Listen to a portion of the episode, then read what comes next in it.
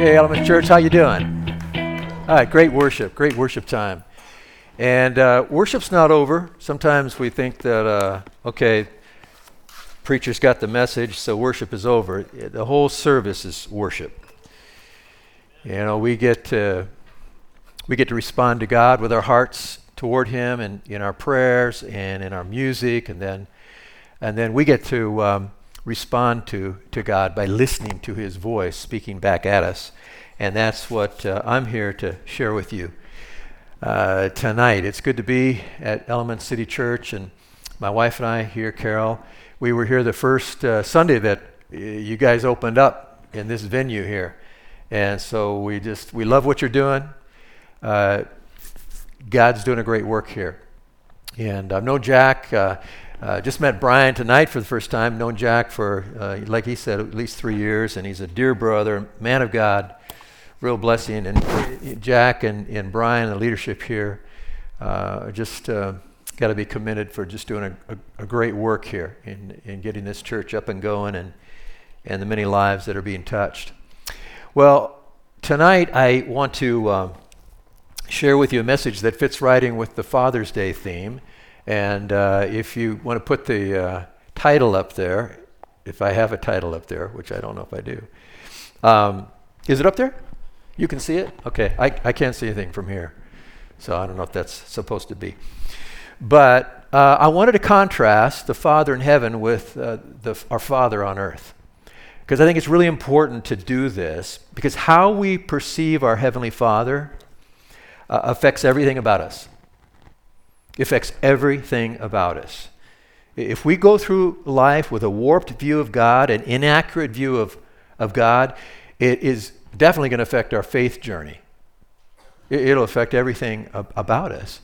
And a lot of people go through life with an inordinate view of God or a distorted view of God, uh, simply because uh, it's the way they've been brought up or how they've come to view God. And we form our concept of God really very early in life, in those formative years, especially from those in authority over us because God is the ultimate authority, right? And so we tend to think of those who are in authority of us, uh, over us when we're really small as kind of godlike in a way. And for good or ill, our earthly father, or our stepdad, or father figure, whatever your life experience has been, will have a, a tremendous impact on our view of God the Father as we begin to learn about Him. You know, you get to know God later in life. When you're three, four, five, six, seven, you begin to form this view of this unseen God. Uh, you really form Him through the grid of your father and mother. So, this is crucial because knowing the true nature of God is vital for every aspect of a person's life. So, and I want to give you some for instances. Uh, for instance, if you had an absent father growing up, I mean, he was either working all the time and didn't have time for you, or there was a divorce of mom and dad and he left early and you didn't grow up with him, or he visited you, uh, you know, you were with him on weekends, or, or you may not even have that much of a relationship with him at all. What happens is we, we tend to grow up thinking that God is distant. I mean, we, we think that maybe he's uncaring as well and uninterested in our life. If we grew up as a child in an abusive home, perhaps a, a, a father who was demeaning with his words or he was physically abusive, we will tend to think of God as one who punishes, uh, one who is to be feared. And I don't mean feared in in the sense that the Bible often uses as, uh, you know, uh, the fear of God is the idea of God's awe and respect. Uh, no, you're afraid of Him. And so there's a fear that if I step out of line, I'm going to get nailed. And we can grow up that way, thinking that God is that way. Um, we get this idea in our head that God will punish us just like Dad did. And let's say you have you grew up and you were fortunate enough to grow up in a loving, caring embracing home. Your father was embracing, was he was physical with you. He, he, um, uh, you will tend to think of God as, as a loving God, a God you could get close to and feel good about being close to. Um, if you had a deme- demeaning father again, uh, then there's a demeaning God, of God that would put you down. God doesn't, doesn't think much of you. Uh, we could go on here. If, if, you had a father uh, figure that listened to you, that spent time with you and really cared about your life, you will tend to think that God cares about your life and that He will listen to you. And so you probably, if you had that kind of father, in terms of your prayer life, you feel like you're really connecting with God. If you had a father that had little time for you, you'll feel like God has God isn't really that interested in me. He's got other more important things to do than me. See what I'm saying? I may go on and on in this in this picture, but you get the get the idea. And the truth is, as fathers, and I'm sure there's a number of fathers here tonight, um, we all fall short. So no one is going to give the perfect image of the Heavenly Father. We're all going to come short. But, but some of us have been so blessed to, to have fathers who um, were had held a lot of attributes of, of Almighty God. And so when, when it came time for our own faith journey, it wasn't that big a leap. Uh, in my case, I had a, a, father who had a rough life growing up. Uh, came out of a situation where his folks, his mom divorced and remarried at least two times, and he wasn't close to his dad. His dad didn't really want to be close to him. And uh, one of the uh, results of that is that my dad uh, never told me he loved me, and he couldn't hug me. He just couldn't hug. And it came from kind of from a generation where, you know, the generation is hard for to, to show that kind of affection. And so I grew up with that. And all I'm saying is that you can look at your own life and see where where you have been affected by whatever you know your parents have, have gone through and how it can affect your relationship with God. So what I want to do right now is take a look at both the Old Testament and New Testament and show you what God is really like. Because we, we tend to go to Christianity or go to faith or go to the Bible with a preconceived idea of what God is like, and what if it's wrong? What if we're living our whole I talked to a, a lady this morning she said, I have struggled with God my whole life. And I, I preached this morning a similar message to this. And she said, I've just, I've heard something about God that I just, I, I've never really got in touch with before because my dad hated me from the day I was born until the day he died. What a tragedy. And she went into kind of why, and it, oh man, I felt so bad for her, but she felt this, she struggled in her relationship with God the Father because as a result of it. Here's the real picture of God from the first from the Old Testament. Um, well, wait a minute. Let me start with the New in terms of what Jesus said uh, to his disciples. Uh, one day, in a place where Jesus had just finished praying, one of his disciples requested, Lord, teach us to pray, just as John taught his disciples. In other words, help us to understand how to talk to God. We, we, we, want to, we want to develop a relationship with Him. And Jesus told him, He says, when you pray, say, Father, hallowed be thy name, be your name. Uh, the Lord's Prayer. But he starts off saying, Well, disciples, I want you to view God as your Father. I want you to know Him as your Father. The kind of Father uh, everyone really needs the kind of father everyone can have. I want you to, re- I want you to, you are a son and a daughter. We're trying to teach this familial relationship with this awesome Almighty God out there that God wants to come in and personally relate to all of us.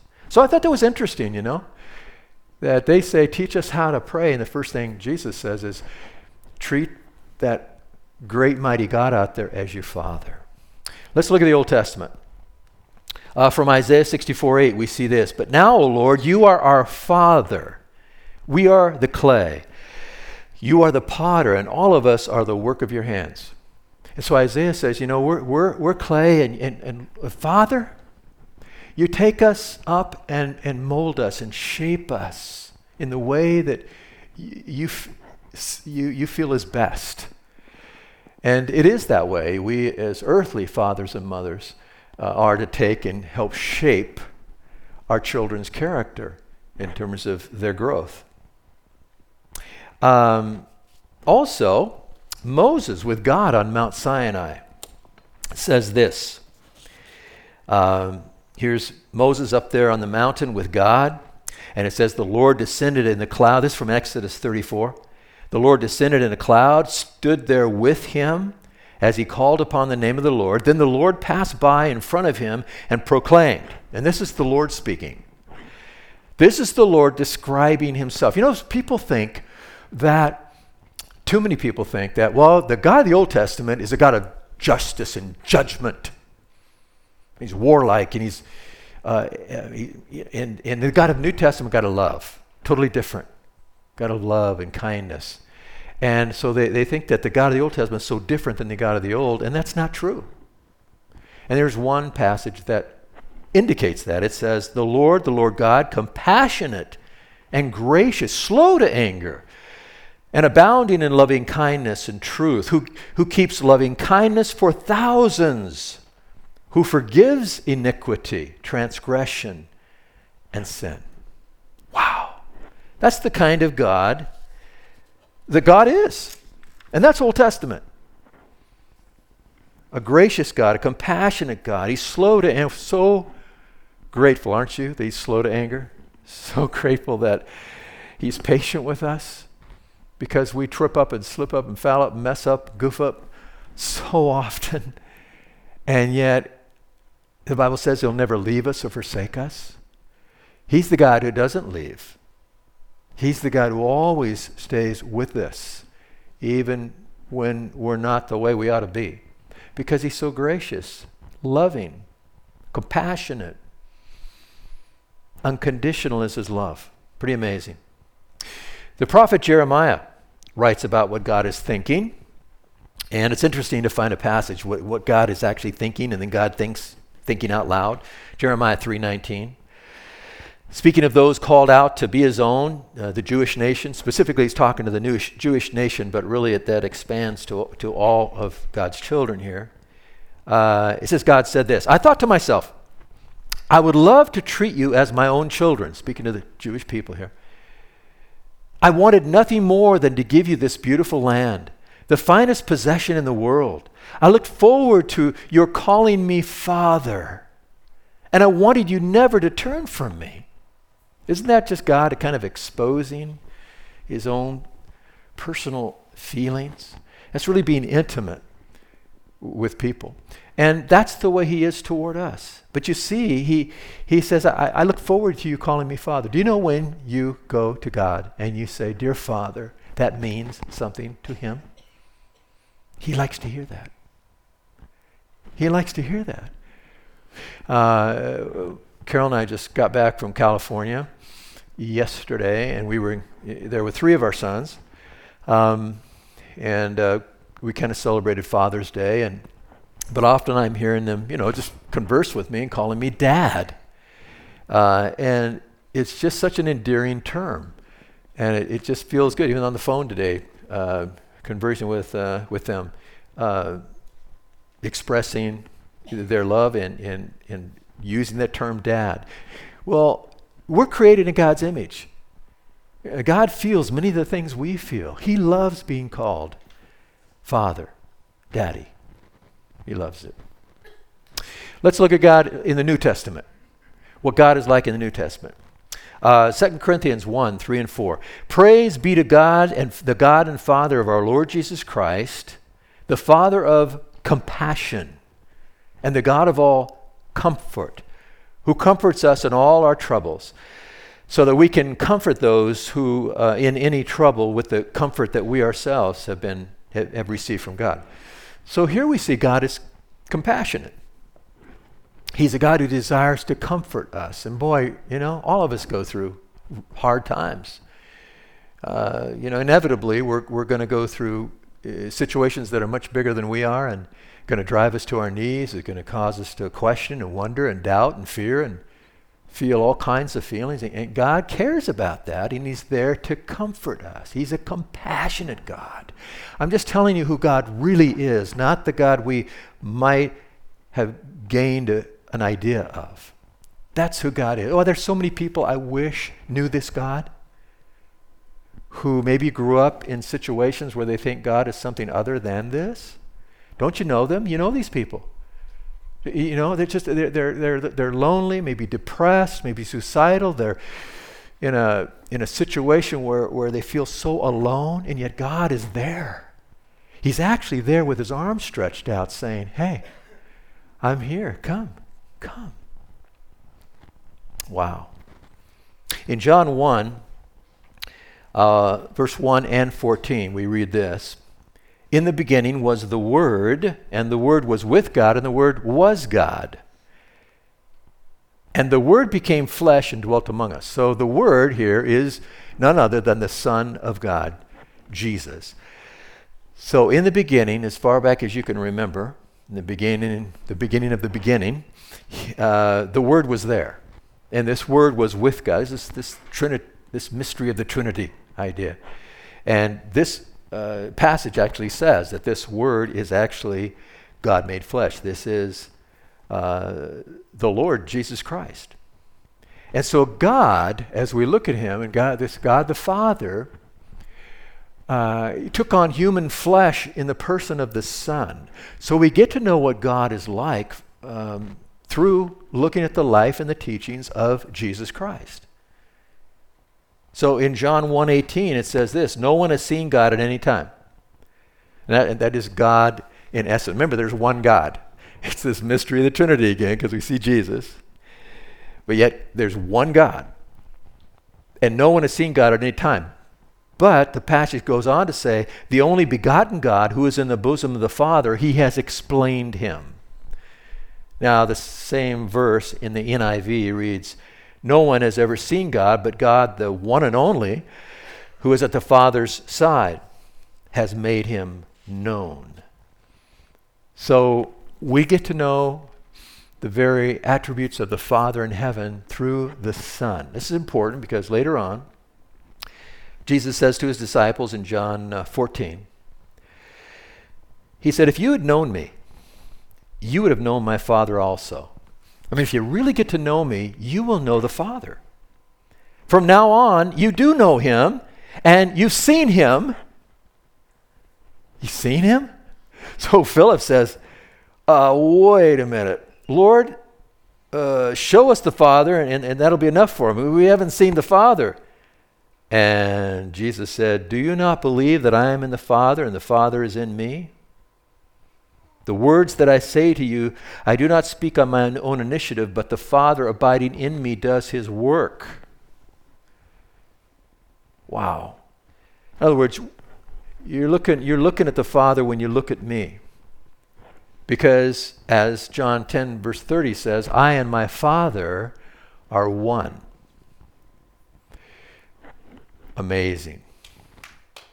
In Matthew 11, 29, it says this Take my yoke upon you and learn from me. For I am, and here's another attribute we learn about our Father in heaven through Jesus.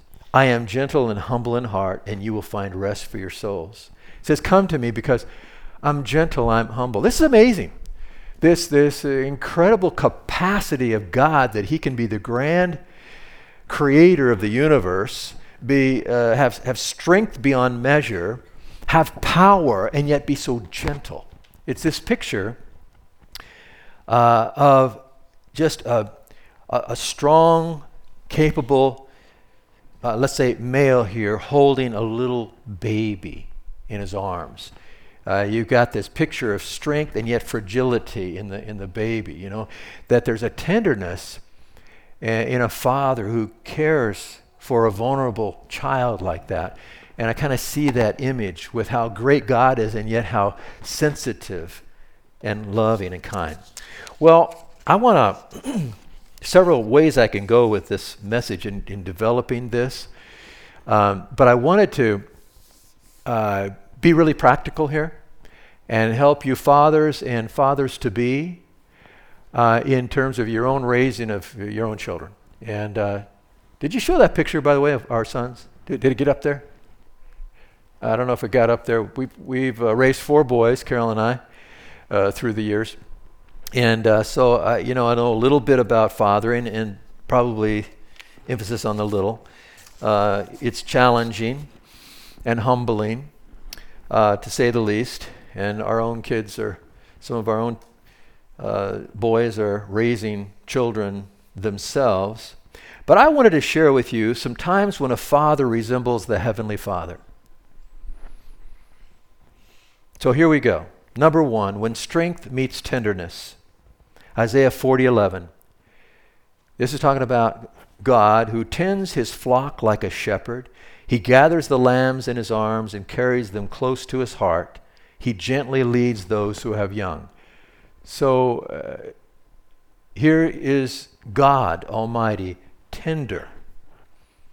This is a beautiful picture of, uh, it's, it's kind of a, um, a, a, female picture of, of, uh, of, of God here of one who just tenderly gathering chicks together, so to speak. And here it is, lambs. But he's gathering them in his arms and carries them close to his heart. And the word again is gently leading those who have young. In the New Testament, in Mark, it says people were bringing little children to Jesus to have him touch them. There's something about Jesus that was attractive. It, it, you know, children children will run from somebody that, that looks kind of scary or uninterested or uncaring. Jesus had, uh, you know, a persona about him that drew, drew children to him. They wanted to kind of hang around him, and he allowed them, and he touched them. And what a beautiful picture! So, uh, the picture that we want to present to our children is even though we, we, we have that strength as a, as a man, as a male in that, we ought to have tenderness too with our children. Also, when discipline meets control, when discipline meets control, uh, you know, the 23rd Psalm says, you know, your rod and your staff, they comfort me. Really? Yeah, because God's not abusive. He will discipline us. And we all need to be disciplined. All children need to be disciplined but it's done under with control. It's done. It's not overdone. Uh, there's no abuse going on. I mean, the discipline may hurt, and it's it's supposed to in terms of uh, curbing the, you know, uh, the bad behavior and all of that. But it's under control. And so David said, "Your rod and your staff, they actually are a comfort to me." Uh, they may be a pain for me and I don't like it, but I know it's right for me and it's good for me. Uh, Hebrews 10 or 12:10 Our fathers disciplined us as seemed best to them. So our fathers may have not gotten it right. Uh, some of our fathers they did the best they could with what they had to work with.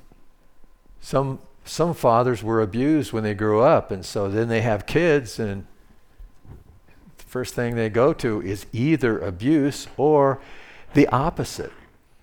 And they, they tend to not be disciplinarians at all because they're going too far the other way. So, uh, a question for us is, is, is discipline controlled, consistent, and commensurate with the offense? Because that's crucial in terms of child rearing. And the way God disciplines us, it's that way. It's controlled, it's consistent, and it's commensurate with the offense. Uh, Colossians 3:21 says, "Fathers, do not exasperate your children so that they don't lose heart." And that has to do with with harsh, being harsh and harsh discipline. Um, so we need to be aware of a couple of things. Beware of overcompensating from abuse or lack of dis- discipline. In other words, if you've been abused or you or there was no discipline, that you don't overcompensate and go too far the other way. There is a balance, and I believe that the word actually helps teach us what that balance is. Um, we want to beware of living through our children vicariously. Um, I just say that because I was a baseball coach for a number of years with our four boys. Okay, I was in Little League forever, uh, bringing our kids through that. And ever so often I'd see coaches who had their son on the team and they were just expecting him to become what they did not become. See, that father wished that he had made it this far in a sports career. So now he wants, he, he just demands that that son fulfill the dream that he never produced. It can happen. It does happen. It can happen in music. It can happen in sports. It can happen in a number of areas. Be careful what's driving you or what's driving you in terms of driving your children. Number three, when leadership meets servanthood, you re- you're resembling the Father in heaven. Uh, John 13. You call me teacher and Lord, and, and you're right for so I am. If I then, the Lord and teacher, washed your feet, you also ought to wash one another's feet. For I gave you an example that you also should do as I did to you. And Mark 10:45 says, I did not come to be served, but to serve and to give my life a ransom for many. So we as fathers, mothers, should serve our children. Should find ways to, to serve what is the best way to serve them. And there's humility in that. And so there's, a, there's an aspect of humility in parenting. Though we are to be in a place of authority, and uh, we should be respected in terms of that position, uh, we're, we're also humble and looking for ways to serve the needs of our children. So we become a student of uh, men, we become a student of our wife, student of our children, we learn to discern how God wants you to, how, how God wants us to minister to them. And we consider them as more important than ourselves. You only get one shot at parenting. And it goes by so fast. I mean, you can't believe how fast it goes. And we want to prioritize. And we live in an age where many parents, both of them are working, working full time. They come home, they're tired, and they can hardly parent at all. And it's, uh, it's sad. I realize there's economic difficulties in our times, but uh, what it's caused children is, is not positive. And so somehow we need to put our best energies toward the raising of our children because there'll, be no more, uh, nothing more important that we could do in our life than parenting those that God has, where we brought it, them into, into life.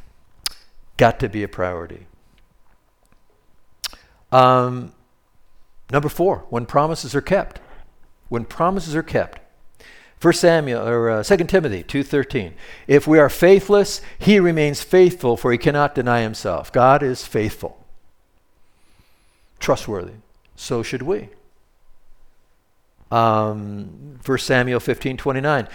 He who is the glory of Israel does not lie or change his mind, for he is not a human being that he should change his mind.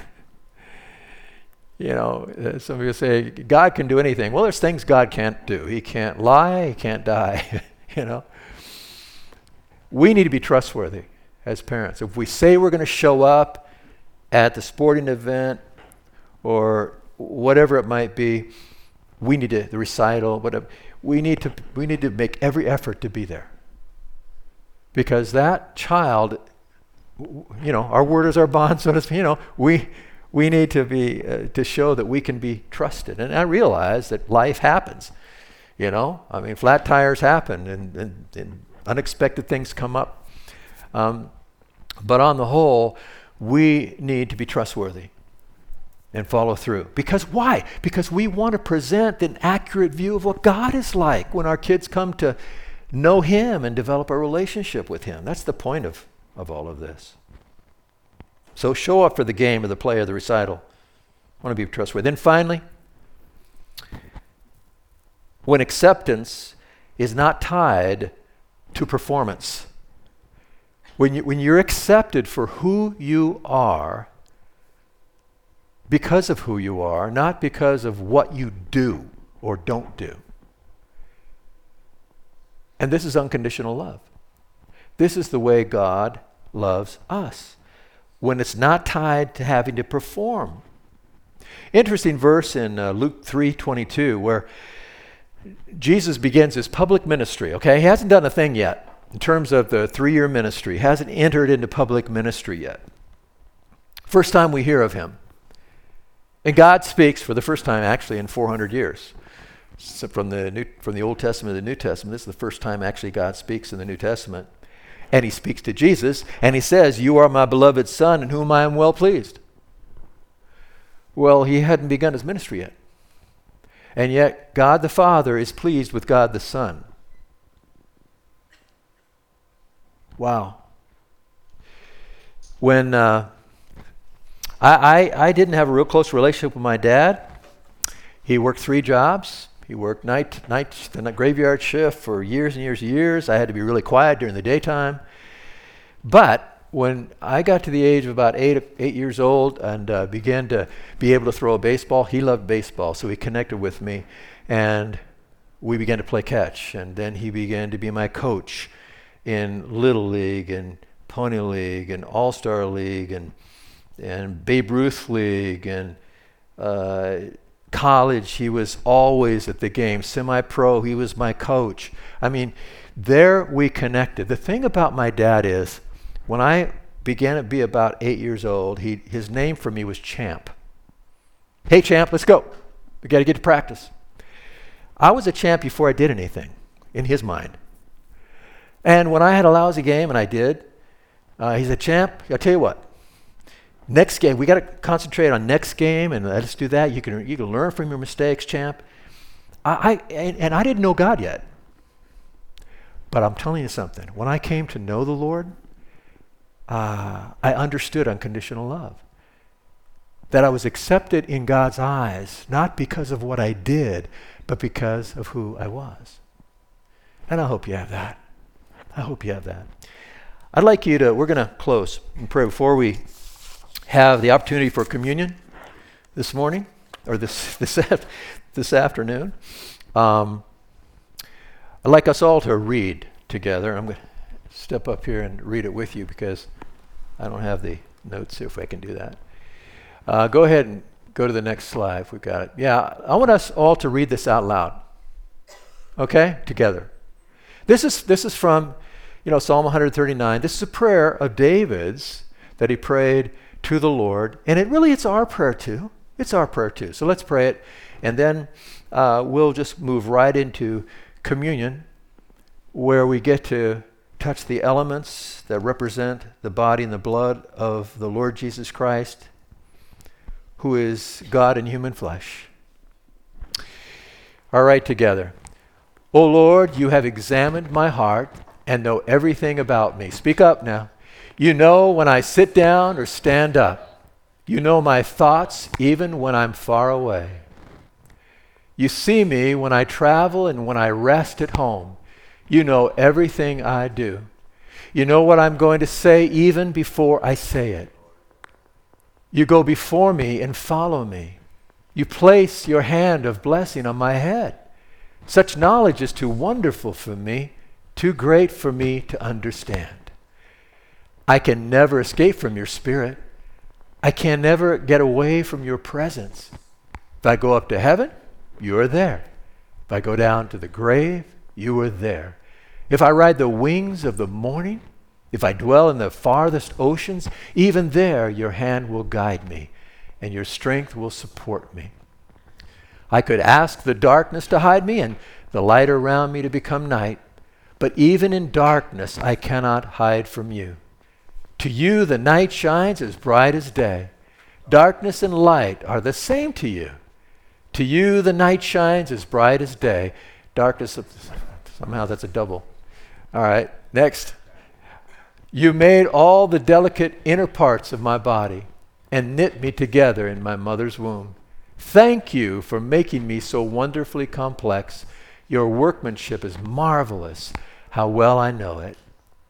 You watched me as I was being formed in utter seclusion, as I was woven together in the dark of the womb. You saw me before I was born Every day of my life was recorded in your book. Every moment was laid out before a single day had passed. How precious are your thoughts about me, O God. They cannot be numbered. I can't even count them. They outnumber the grains of sand. And when I wake up, you are still with me. Father in heaven, we just we love you. We thank you for your gracious, loving kindness. We thank you that we can come to know who you really are through your written revelation. And so take away the distortions that anyone has in this room of who you are. And may they embrace the real God, the real loving, precious Father in heaven who loves us so much. And we pray all of this in the great name of Jesus. Amen. Amen.